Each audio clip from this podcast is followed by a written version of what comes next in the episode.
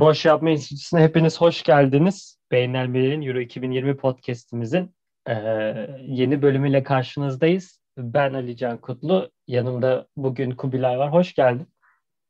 Hoş buldum Ali Can, sen de hoş geldin. Hoş buldum ben de. Ee, birlikte ilk kez podcast yapıyoruz. Bize denk geldi bugünkünün, bugünkü podcast'in e, nasıl söyleyeyim bu işte rotasyonumuz diyelim boş yapma enstitüsünde sıra bizde.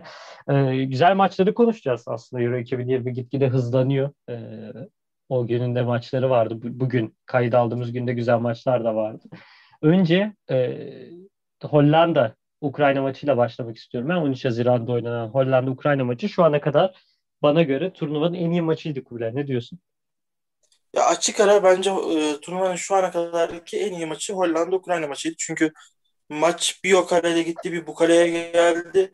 Yani benim beklediğim bir Ukrayna e, bir nasıl tarif edeyim Ukrayna'yı ben biraz daha savunmaya yatıp ondan sonra e, oyunu kendisi aslında kabul edip ondan sonra biraz açılmaya başlar düşündüm ama tam tersi oldu. Ukrayna çok iyi bastırdı. Hollanda Ukrayna bastırdıkça Hollanda da bastırdı. Yani çok çekişmeli bir maç oldu. Yani şöyle söyleyeyim ben Hollanda'nın e, böyle bir futbol oynamasını kimse beklemiyordu. Yani Hollanda basınında ilk kez dinleyen olursa yine çok kısa kendimi tanıtayım. Ben Hollanda'da yaşıyorum Amsterdam'da ve e, medyada sürekli gazetelerde, televizyonlarda şöyle haberler çıkıyordu işte. Frank de Boer iyi bir hoca değil, iyi bir teknik direktör değil, taktik e, bilgisi çok yüksek değil. E, bu sebeple de bir de 5-3-2 gibi bir formasyona geçeceği konuşuluyordu zaten e, haftalar öncesinde, turnuva öncesinde. Ve 5-3-2 oynatma diye hatta antrenman sahasının üzerinde uçak uçtu. Hani mesajla birlikte böyle 5-3-2 oynatma ya da şey bildiğin bir şey klasik 4-3-3 oynat Frank gibi. E, ama yani taktiksel taktiksel anlamda herkesi şaşırttı bence Hollanda çünkü inanılmaz bir önde bastı. Değil mi? İtalya gibi Hollanda. Evet yani e, şu, turnuvaya en iyi hazırlanan iki ekip, üç ekipten biri bence Hollanda'ydı. Hı hı. Yani bunu çok çok net belli etti. Frank de burada hani bu eleştirilere biraz daha sinirlenmiş gibi gözüküyor ki yani takımı gerçekten çok iyi hazırlamış. Aynen ee, öyle.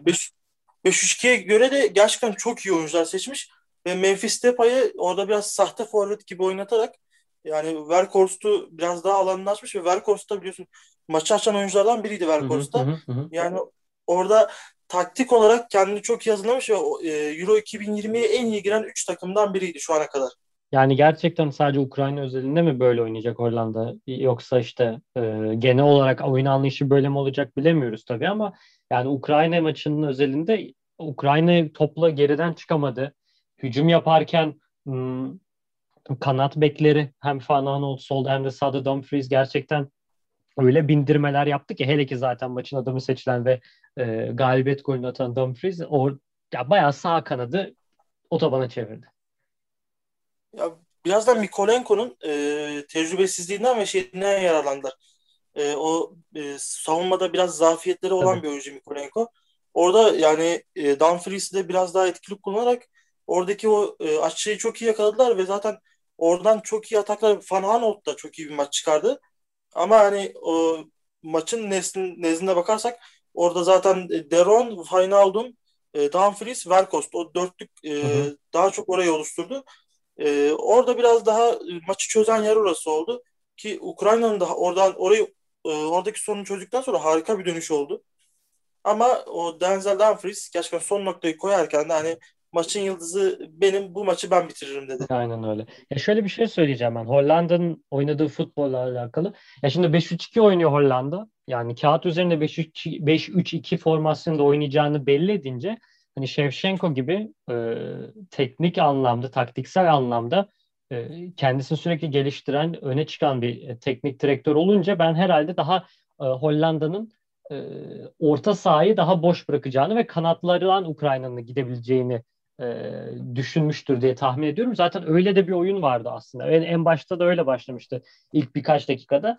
Zaten Zubkov e, çok hızlı sol kanat zaten Ukrayna. Sakatlanıp çıkmasa belki bir tık daha kolay çabuk çıkabilirdi Ukrayna ama Hollanda hücum yaparken yani üçlü stoperlerden Timber aslında sağ bekte oynuyor ama stoper sağ tarafta oynuyordu. Sol tarafta oynayan Blind aynı zamanda sol bek.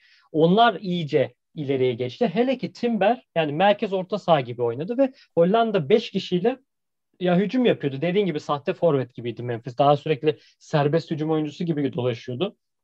Ama yani Van Aanholt'la da Dumfries de katılınca oraya zaten Memphis'te pay da var orada. Arada De Jong ya da Wijnaldum da o beşliğe çıkıyordu. Yani bir beşli çizgi enini oluşturuyordu ceza sahasında Hollanda topla buluştuğunda yarı sahada, Ukrayna yarı sahasında. Ve topu kaybeder kaybetmez de zaten o beş tane oyuncu olduğu için e, Hollanda şey özür dilerim Ukrayna yarı sahasında ve direkt defansın orada topu kapmaları çok kolay oldu. O yüzden Ukrayna'ya gerçekten top oynatamadılar. Bir de şunu ekleyeceğim ben. Ukrayna'nın bence toparlamasının sebebi çok kötü oyuncu değişiklikleriydi Frank de Boer'un.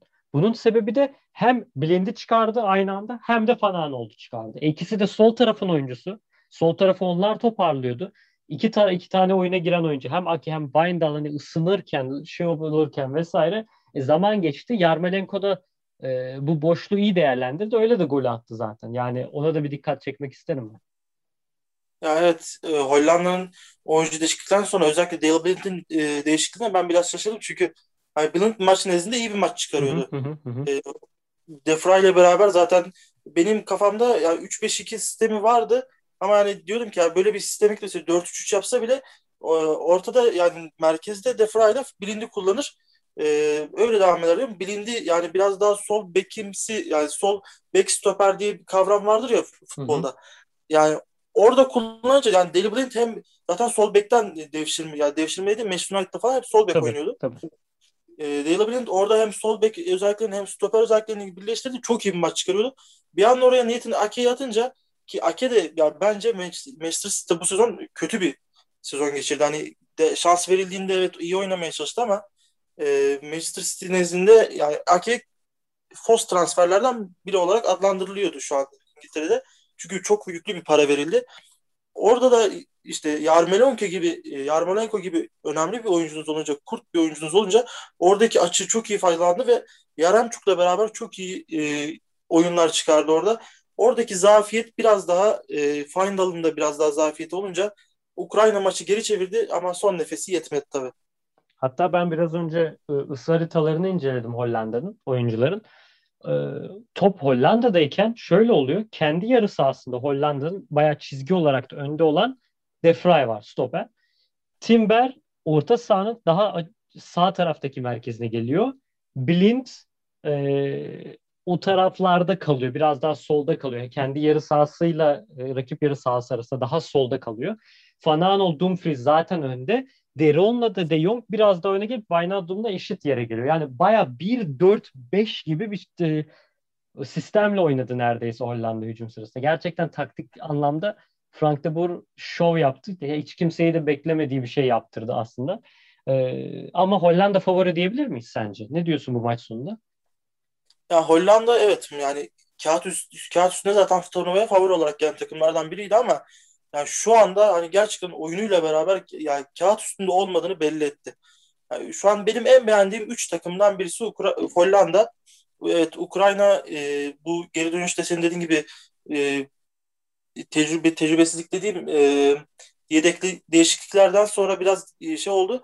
Eğer Frank de Boer o değişiklikleri de biraz daha oturtursa Hollanda çok tehlikeli bir şekilde geliyor. Yani turnuvanın mutlak favorilerinden mutlak favorilerinden biri ama bu işte İtalya, İtalya ile beraber Hollanda gerçekten çok beğendim ben. Evet. Ukrayna da bence aslında hani böyle bir şey olacağını beklemiyordu ama Ukrayna'yı da hani insanlar merak ediyorsa söyleyelim. Ukrayna'nın da ben şahsen en azından Ukrayna'nın gruptan rahat çıkacağını düşünüyorum. Çünkü rakipleri yani Avusturya, Kuzey Makedonya o maçta berabere bitebilirdi. Ee, Kuzey Makedonya hatta e, beklenilenden çok daha iyi oynadı ama ee, Ukrayna bu iki takımın da kağıt olarak e, en az bir tık önünde olduğunu düşünüyorum ben. O yüzden hani bu futbola kanmasınlar. Hollanda gerçekten Ukrayna'ya karşı çok çok daha iyiydi değil. E, var mı ekleyeceğim bu maç hakkında başka bir şey? Ya şu maç hakkında e, şu an benim kafamda bir şey yok ama e, Hollanda, Ukrayna gerçekten çok gelecek vaat eden bir kadrosu var ve çok iyi futbol oynuyorlar. Sen, ben de sana katılıyorum. Bu gruptan elini kolunu sallayarak çıkması lazım Ukrayna'nın. Aynen öyle. Ee, dün oynanan bir önemli maçta e, oraya geçelim. D, D grubuna geçelim C grubundan. İngiltere Hırvatistan'dı. Turnuvanın favorilerinden gözüken İngiltere Hırvatistan'ı 1-0 mağlup etmeyi başardı. Sterling'in e, 57. dakikada attığı golle tek e, şöyle bir notla gireyim aslında ben. Kadroda e, sakat olan Harry Maguire dışında e, Chelsea'nin sol beki Chilwell'le e, İngiltere'nin yıldız oyuncularından Jadon Sancho yoktu. İkisinin de sakatlığı yok olmadığını belirttim ama Gareth Southgate onları kadroya almadı. E, ne diyorsun Kubilay maç hakkında, İngiltere Hırvatistan hakkında? Hırvatistan, yani ben şöyle söyleyeyim sözlerime girmeden. Hırvatistan neden 2018 Dünya Kupası'nda finalist olduğunu bir kere daha gösterdi. Hani ben maç nezdinde şöyle İngiltere çok iyi bir kadrosu var. Evet İngiltere bastırır, e, skoru alır. Ondan sonra biraz daha zaman geçirmeyi oynar ama İngiltere erken skor alır diyordum. Ama Hırvatistan gerçekten ilk yarı nezdinde Hırvatistan'ı ben daha çok beğendim İngiltere'den. Çünkü İngiltere e, o istenilen bir türlü o ceza sahası içerisinde girişi veyahut da ceza sahası içerisindeki bitiriciliği yapamadı. Senin dediğin gibi birkaç tane eksik vardı. Ben Chilwell ve Jadon Sancho'nun sakatlığı yoktu. Buna rağmen ilk 23'e giremediler. Hani hı hı. E, ana ana kadroyu almadı. E, nedenini bilmiyorum ama e, büyük ihtimalle haklı bir sebebi vardır. E, Gareth Southgate'in kararları biraz tartışılır ki yani bir önceki Dünya Kupası'nda falan da yarı finale nasıl kaldı falan diye düşünürken o e, değişiklikleriyle veyahut da kadroya aldığı almadığı isimler yine tartışılan bir hocaydı. Hı hı. Yani maç nezdinde şöyle söyleyebilirim. E, Calvin Phillips'in yıldızlaştığı, Phil Foden'ın e, ilk maç nezdinde hayal kırık Phil Foden ve Harry Kane'in ilk maç nezdinde hayal kırıklığı olduğu ve Hırvatistan'ın da ne kadar e, ya, ilerleyen yaşta oyuncular olmasına rağmen genel olarak zaten yaşlı bir kadroya sahip olmasına rağmen ne kadar güçlü bir ekip olduğunu anladığımız bir maç oldu. Evet yani özellikle e, Calvin Phillips'e dikkat çekmek gerekiyor. Tabii birçok kişi onu konuşuyor ne kadar iyi oynadığını. İki yönde çok iyi oynayan bir orta saha. Hani e, pas yeteneği yüksek, e, top kazanma sürekli çalışan bir oyuncu.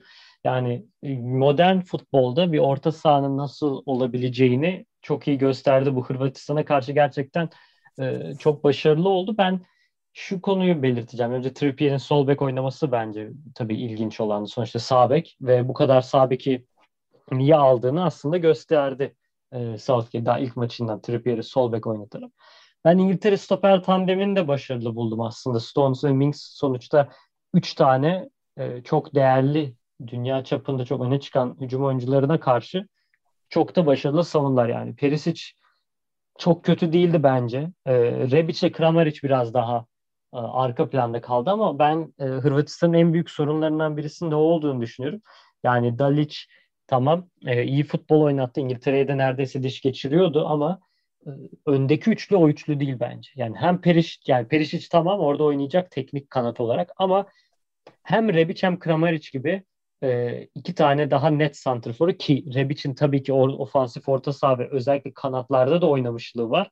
E, ama yani ikisi de daha gole yakın oyuncu olduğu için sanki bir santrafor, Kramaric gibi bir santrafor koyup diğer kanadı da e, mesela Brekalo gibi daha dinamik, daha hızlı, daha e, top taşıyabilecek e, oyuncuyla daha tehlikeli olabilirdi Hırvatistan diye düşünüyorum. E, ama yine de dediğin gibi Hırvatistan ya bence asıl Hırvatistan bu değil. Daha da iyi oynayabilirler. Biraz geride kaldıkları zamanlarda oldu e, Hırvatistan. Ama İngiltere'yi ben hani bir tık daha güçlü beklerdim. E, ama rakibi Hırvatistan olunca e, böyle bir galibiyet almak tabii ki çok değerli yine de onlar için. Yani ya İngiltere bir de kaç tane dediğin senin dediğin gibi Sancho, Chilwell yani Maguire çok eksiği vardı. Ee, bir de şu konuya değineceğim. Evet e, turnuva öncesinde neden bu kadar çok sabe kaldı dedi, dediler Gareth Southgate'e. Yani bence bu sezon ya bir yedeklerdeki bir isme değineceğim. Bence bu sezon kariyerinin en iyi sezonunu geçirmesine rağmen Luke Shaw'u bile yedeklerde bırakıp sağ bek orijinde birini sol bekle oynattıysa Gareth Southgate mutlaka bir, bir plan yapıyordur orada. Hani e, bu kadar sağ bek almasının yoksa gerçekten bir anlamı yoktu. Zaten Alexander Arnold'u son anda çıkardı e, sakatlığı yüzünden ama hı hı. E, strip yerinde ya sol bekte parantez içerisinde bu maçlık e, iyi bir hamle. Bence başarılı buldum Trippier'i ilk maçta. Hı hı. Ama parantez içerisinde söylüyorum. Çünkü orada gerçekten e, sol ayaklı bir sol bek e, eksikliği hissedildi. E, evet Trippier'de yani büyük ihtimalle e, duran toplar için Trippier'i almıştır ama orada Mason Mount'un Mason Mount varken Trippier'e gerek var mıydı yok muydu? Orası da tartışılır ama bakalım bir sonraki maçta bu taktikle devam edecek mi? Ben orayı çok merak ediyorum şu anda. Bana bir de ilginç gelen sadece 3 tane oyuncu değişikliği yaptı. Ee, Gary Southgate ve hani 3 oyuncu değişikliklerinden birisi e, 90 artı 2'de geldi. Calvert-Lewin'i çok geç soktu. Bu da hani takımına sadece hani yedeklerde güçlü şey kulübeyle güçlü tutayım hani oradan Rashford'u alayım gerekirse Sancho'yu alayım tarzı falan da değil. Baya baya benim kadrom bu. Çok büyük değişiklik yapmayacağım tarzı şey bir mesaj da veriyor olabilir aslında ki bu Sancho için de çok olumlu bir şey değil. Çünkü ben e, okuduğuma göre Gareth Southgate şey demişti. Kadroda dengeyi e, tutmak için, dengeyi sağlamak için Sancho'yu kadroya almadım tarzı gibi bir şey demiş. Ama bu dengeyi hep sağlamak gerekiyorsa Sancho'yu acaba hiç kulübeye almayacak mı, yedeğe almayacak mı, kadroya almayacak mı? Bunu da çok merak ediyorum açıkçası. Sancho yani bu sezon Sancho yanlış hatırlamıyorsam Mart'ta ufak bir sakatlık geçirdi evet. böyle bir buçuk aylık falan. Ee, o yüzden Sancho sakatlıktan döndükten sonra o eski performansını tabii sakatlıktan her oyuncu, dönen her oyuncu biraz korkarak oynar. Ee, orada biraz eski performansından e, nükteler vererek oynamıştı ama e, yine de bu İngiltere milli takımına girmesine engel olmadı. Tabii çok iyi bir iki sezondur, üç sezondur falan çok iyi top oynuyor.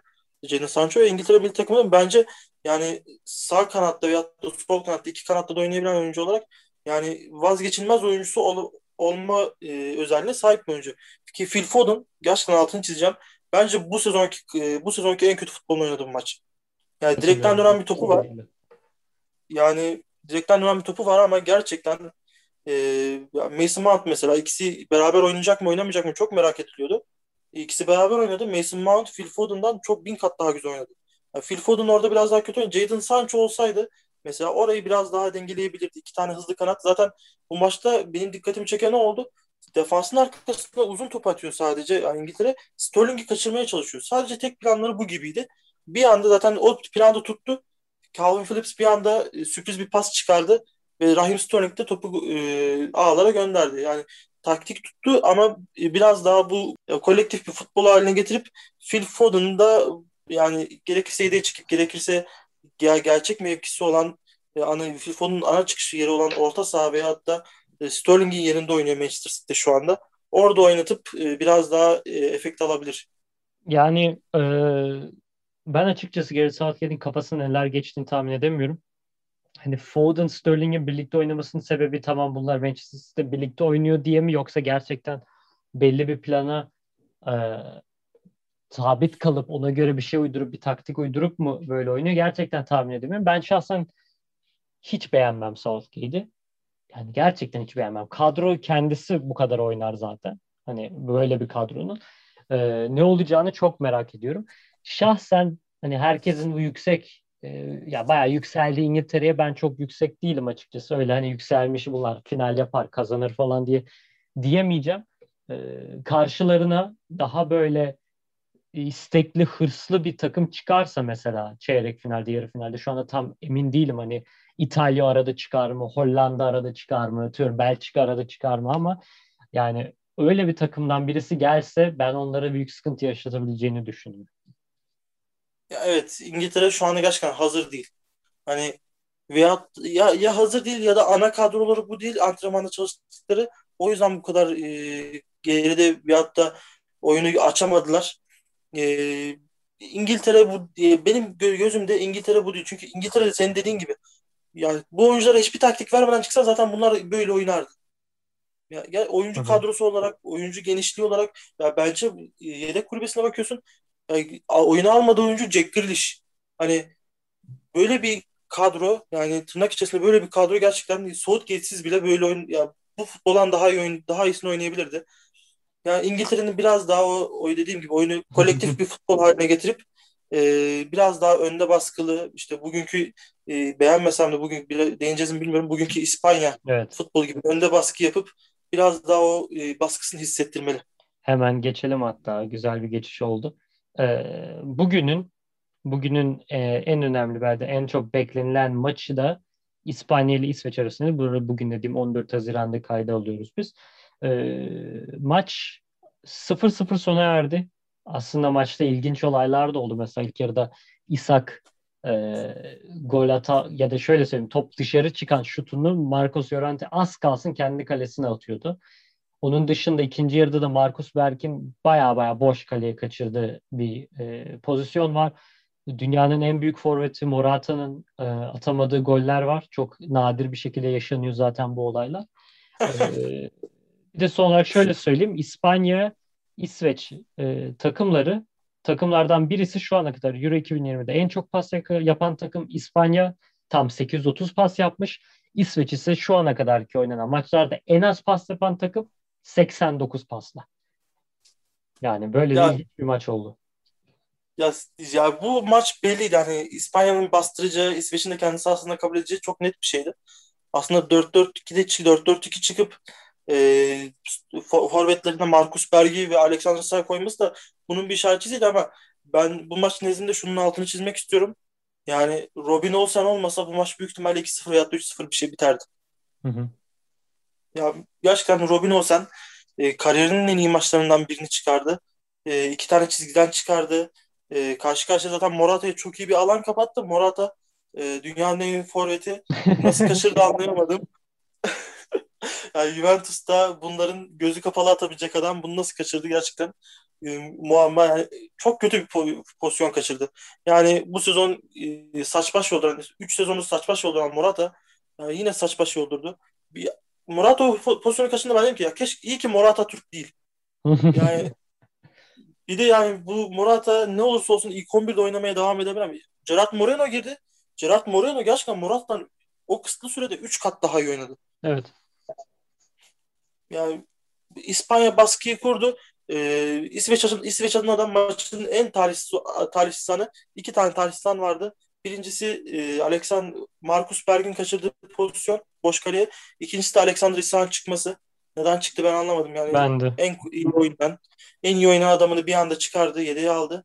Ee, benim diyeceklerim bu kadar. Yani İsveç hakkında ne diyebilirim diye düşünüyorum. Alexander İsa çıkarmasından sonra ben bitirdim zaten maçı kafamda.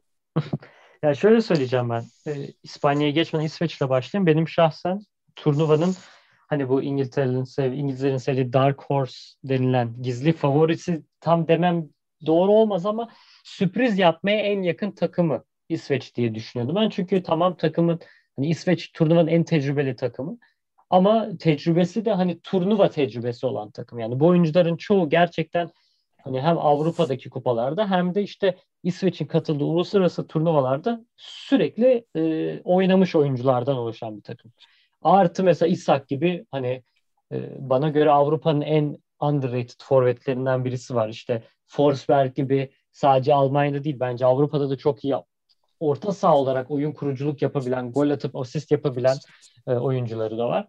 Yani ben beraberlik bekliyordum. Ee, ama daha bol gollü bir beraberlik bekliyordum. Aslında o gayet olabilecek bir durumdu ama e, İspanya'ya gelirsek de gerçekten hani bence oyuncu grubu grubu kötü değildi.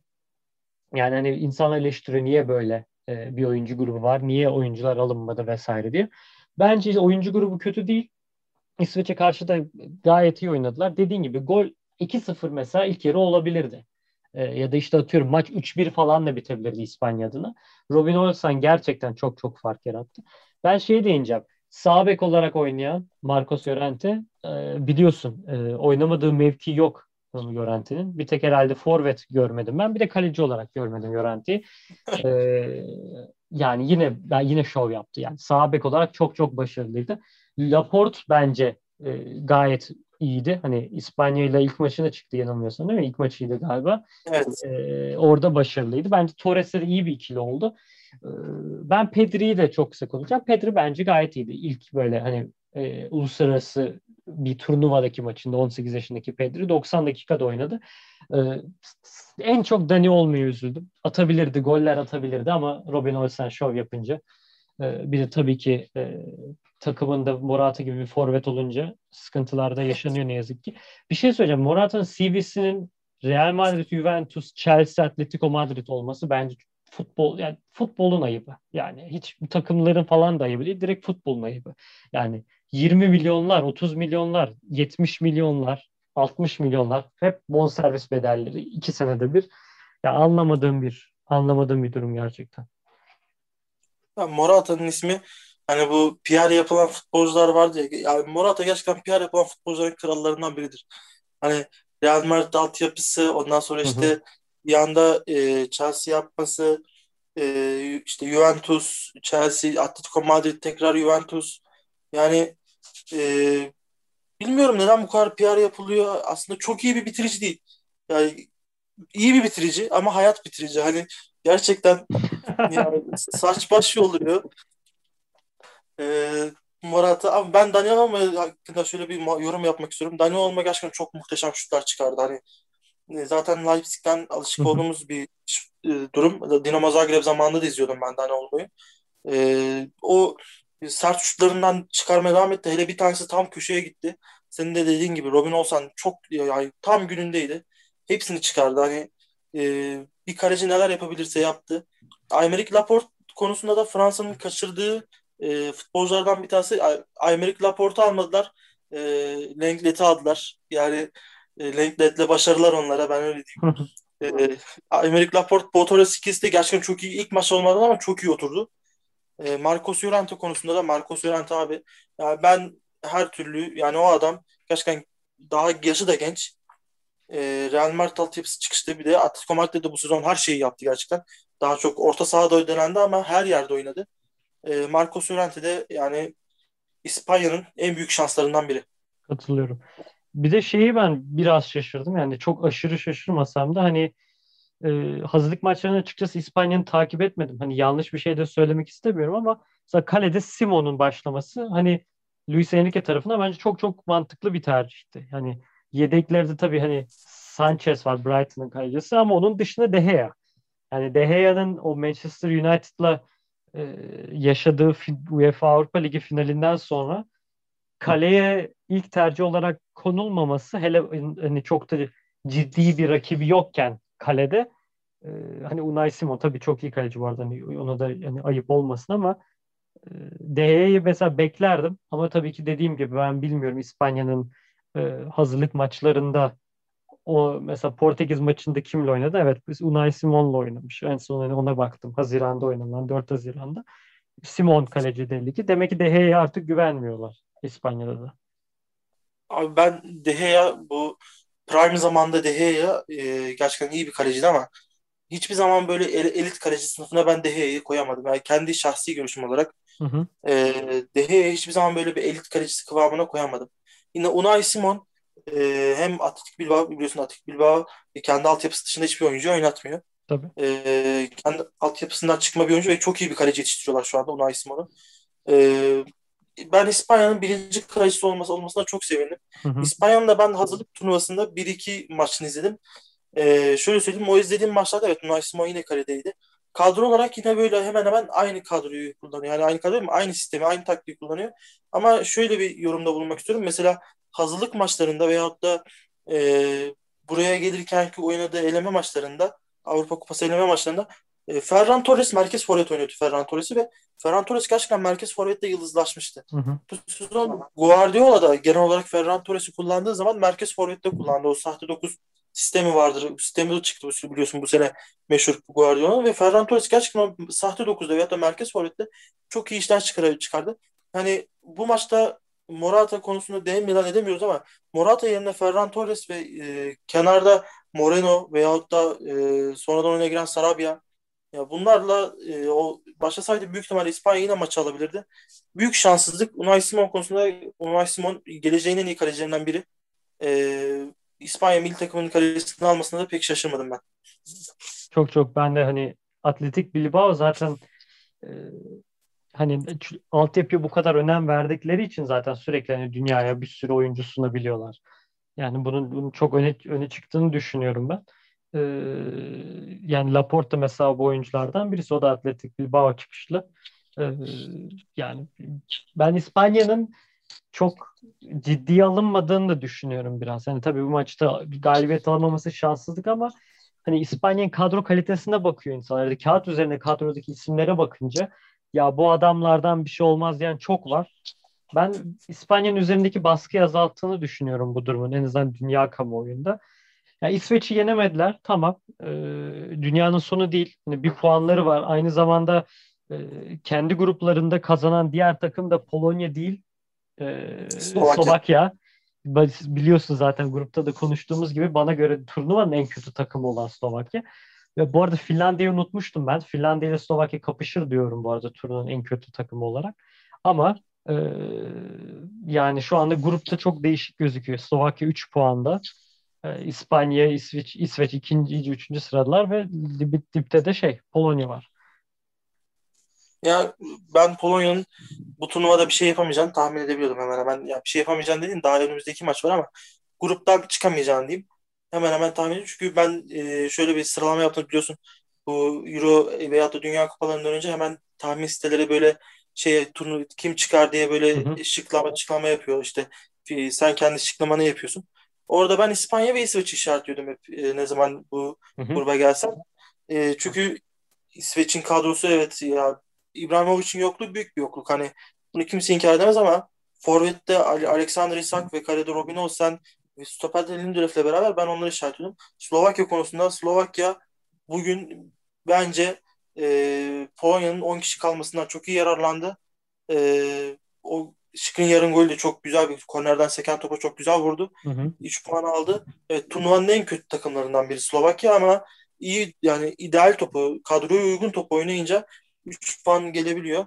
İspanya bu gruptan elini kolunu sallayarak çıkacaktır ama e, biraz e, İsveç konusunda İsveç maçında zorlandığı gibi zorlandı değil mi? Topu kaleye sokmakta zorlandığı gibi zorlanırsa e, turnuvanın ileri zamanlarında onlara çok kötü şeyler bekleyebilir. Evet katılıyorum de. Bu arada tahmin falan dediğinde hani tabii UEFA'nın bu e, fantezi futbol oynadığımız uygulamasında tabii o şey diğer şeyler de var. Hani kendi grubuna kim çıkar yaz işte e, çeyrek finale kim kalır, finale kim kalır, kim kazanır vesaire. Bir de skor tahminleri var. Ben onu da hep yazmayı severim. Ona bir göz atayım dedim ben. Sen yaptığımı bilmiyorum.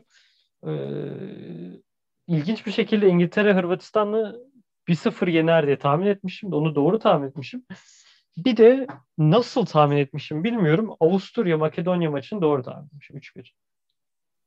Avusturya Makedonya maçını doğru tahmin edebilmişsin ya. Makedonya'nın gol, gol atabileceğini tahmin etmişsin. Aynen 3-1 yazdım ben. Avusturya Makedonya'yı 3-1 kazanır demişim. Öyle de bitti maç zaten. Ee, şaşırdım kendime şu anda şaşırdım. Yani biliyorsun Bak. fantezideki ne kadar ne rezil olduğumu. Ee, en azından tam skor tahmini tutuyormuş belli ki. Makedonya'nın gol atabileceğini tahmin etmek bence büyük bir olay.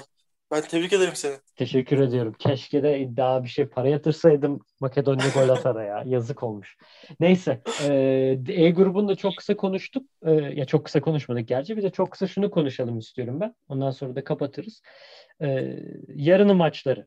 E, hemen kısaca e, iki maçı olduğunu söyleyelim. F grubunun maçlarıyla e, tamamlanacak e, bu match day 1 diyelim. E, 6'da özür dilerim. Türkiye saatiyle 7'de Macaristan Portekiz maçı var. 10'da ee, da Fransa Almanya maçı var. Macaristan ev sahibi, Almanya ev sahibi. Çok kısa iki maç hakkında yorum alayım.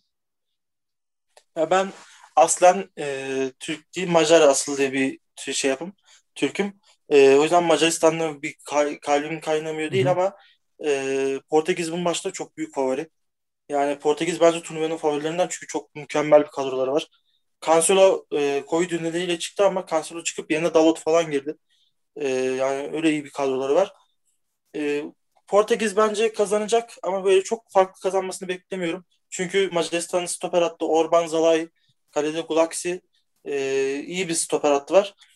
E, diğer maç hakkında da Fransa-Almanya maç hakkında da yani Fransa bu turnuvanın en büyük favorisi olarak gözüküyor. Ama ben bu maçta Almanya'dan bir sürpriz bekliyorum e, en azından e, Werner'i oynatmazlarsa Werner'de e, biliyorsun e, Morata kadar iyi bir bitiricidir. Tabii. E, Werner oynatmazlarsa Almanya'dan bir sürpriz bekliyorum ama Werner oynarsa Fransa bu maçı e, favori olarak alır. Ben de şöyle söyleyeyim. Benim kız arkadaşım Macar. Bu sebeple ben de Macaristan'ı destekliyorum. Ee, o yüzden e, şaka bir yana yani desteklediğim takım ayrı ama ben de Portekiz'in çok başarılı olacağını düşünüyorum bu turnuvada. Yani çeyrek finali geçemezlerse inanılmaz büyük bir başarısızlık olur bence Portekiz adına. Ee, tabii çok zor bir gruba düştüler ama tabii bir taraftan da e, ilk üç takımın çıkacağını düşünürsek birbirlerinden berabere kalırlarsa hepsi de Macaristan'ı yenerse falan bir şekilde iyi bir puanlı çıkabilirler e, Portekiz'de diğer takımlar da dahil buna. Hani e, Fransa ve Almanya'da.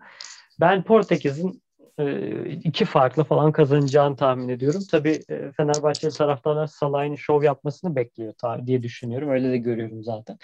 E, zaten insanlar da çok onu konuşuyor. Hani bir sürü yerde öne çıkması beklenen oyunculardan birisi de o diye gözüküyor. Ben tabii bir de ona dikkat edeceğim doğal olarak. Fransa-Almanya maçında da e, yani Fransa son Dünya Kupası şampiyonu olarak geldiği için kadrosu da aşırı değişiklik olmadığı için o kadrodan artı bir de Benzema gibi bir tehdit geldi oraya zaten. E, ben Fransa'nın Almanya 2-0 yeneceğini düşünüyorum. Almanya'da tabii dediğin gibi Werner oynarsa ayrı ama ben Werner'in değil Müller'in orada sahte 9 gibi oynayacağını düşünüyorum. Ee, ama ya Fransa'ya gol atmak o kadar kolay değil. Aynı zamanda Almanya'nın bazı sıkıntıları da vardı. Mesela e, yani tabii Letonya'yı 7-1 yendiler ama hani Danimarka ile 1-1 berabere kaldılar. Ondan önce e, Makedonya, Kuzey Makedonya 2-1 yenildiler. E, Romanya'yı 1-0 yenmişlerdi ama o maçı da zar zor kazandılar. Yani Almanya çok inanılmaz formda gelmiyor. Ben o, o yüzden de ee, bir de kadro yapısı olarak da Almanya'nın son zamanların son zamanların en kötü jenerasyonuyla geldiğini de düşündüğüm için Fransa'yı bu maçta önde görüyorum. Ben de dediğim gibi ben de sürpriz bekliyorum hani hı hı. Almanya konusunda. Almanya eğer kazanırsa benim için sürpriz olur ama ben sürpriz bekliyorum o maçta. Hı hı. Ee, şöyle söyleyeyim. Almanya'nın bence evet senin de dediğin gibi Almanya son e, büyük ihtimalle 20 yılın falan en kötü kadrosu. E, jenerasyon diyeyim. E, Fransa'da N'Golo Kante gibi e, saçma sapan bir adam var. E, saçma sapan dememin sebebi e, büyük ihtimalle 300 dakika falan maç yapsa hiç yorulmayacak bir adam. O yüzden ya Fransa mutlak favori. Ben Almanya'dan sürpriz bekliyorum. Portekiz, Macaristan konusunda Zalaya konusunda çok kısa şöyle bir şey söyleyeceğim. Zalaya evet herkes bu turnuvada biraz yükselmesini bekliyor ama gerçekten çok kötü bir gruba düştüler. Ve Zalai eğer bu turnuvada parlayamazsa bile en kötü Dünya Kupası'nda parlayacaktır. Ben öyle düşünüyorum. Ama Fenerbahçeler ümidini kaybetmesin. Bu turnuvada biraz parlamasa bile Dünya Kupası'nı beklesinler. Çünkü gerçekten ölüm grubuna düştüler. Aynen öyle katılıyorum. Peki son olarak da şunu sorayım öyle kapatalım. Ee, Eriksen konuşulmadı bu podcast'te. Çok kısa ona değinelim. Tabii hepimiz korktuk, hepimiz üzüldük. Ama şu anda durumu iyi. Sence e, Eriksen'in böyle bir e, talihsizlik geçirmesinin sebebi UEFA'nın da direttiği bu inanılmaz yoğun maç fikstürü mü? Yoksa tamamen ya, kader falan mı diyelim buna? Ya kadere bir şeyi kadere dayamak için bence çok şey bir zorlama e, mı gerekiyor diyorsun? Evet, çok şey bir döneme denk geldik. Hani önceden olsa mesela bu e, bilgi birikimi falan insanlar çünkü gerçekten teknoloji ilerledikçe bilgiye çok çabuk ulaşmaya başladıkça bilgi birikimi olarak çok yüksek yukarı seviyeye çıktı. Önceki dönemlerde olsa bu dediğin olsa evet kadere dayar, dayabiliriz deriz ama yani biliyorsun UEFA konferans ligleri var artık e, işte A grubu, B grubu, C, Türkiye D grubuna mı düşmüştü? Ne olmuş? Ben onu izlemiyorum. C'ye düştü galiba. Ben izlemiyorum. Gerçekten artık futbolcuları o kadar zorlamak için o kadar çok şey yapıyorlar ki. UEFA Konferans Ligi şamp biliyorsun Inter Şampiyonlar Ligi'nde oynadı. Bu sezon Inter'de pek fazla forma şansı bulamasa Eriksen. İtalya Ligi, İtalya Kupası ondan sonra bir de ar- aradan fazla bir zaman geçmeden şimdi UEFA şeyi e, Avrupa Ligi Avrupa Ligi dediğim işte bu e, turnuva e, gerçekten çok e, sıkı bir takvime dayanıyor. Ya bizim NBA'de de mesela NBA'den de ufak bir örnek vereceğim. Daha 200 yani 210 güne bir lig sığdırdılar. Hı hı. Ondan sonra e, playofflarda herkes sakatlanınca aniden sakatlık oldu. Yani gerçekten bu kadar sıkı takvimi yapmanıza gerek yok. Koskoca yaz bizim. Hani oyuncular biraz dinlensin. Ondan sonra tekrar yapın bu turnuvayı. Ondan sonra tekrar dinlenebilir oyuncular. Zaten oyuncular dinlendikten, ya, turnuvayı yaptıktan sonra bir de antrenmanlara başlayacaklar kulüpleriyle. 10 gün sonra falan. Yani çok sıkı bir takvim futbolcular için çok çok sıkı bir takvim oluyor. Yani bu biraz daha genişletilebilmeli bence.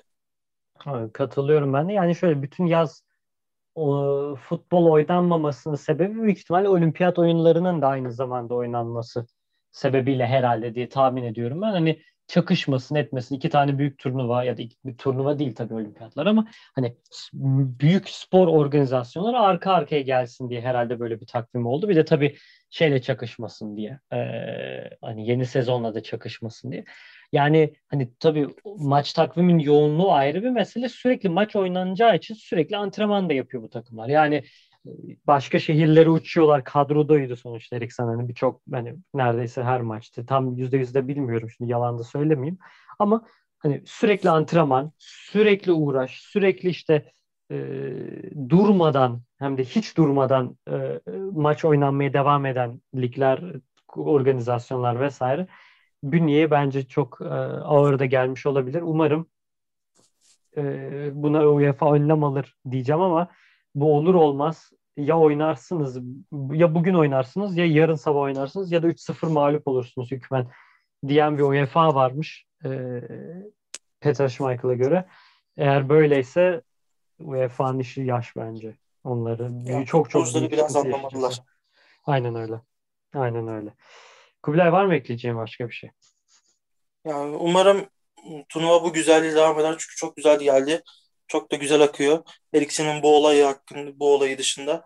Umarım turnuva böyle devam eder. Bize zevk vermeye devam eder. Bu kadar diyeceklerim. Aynen öyle. Aynen öyle. Evet biz de e, umarım turnuvayı da daha fazla keyif alırız Türkiye'den de e, diyeyim. E, programı kapatayım. Ağzına sağlık Kubilay. Büyük keyifti.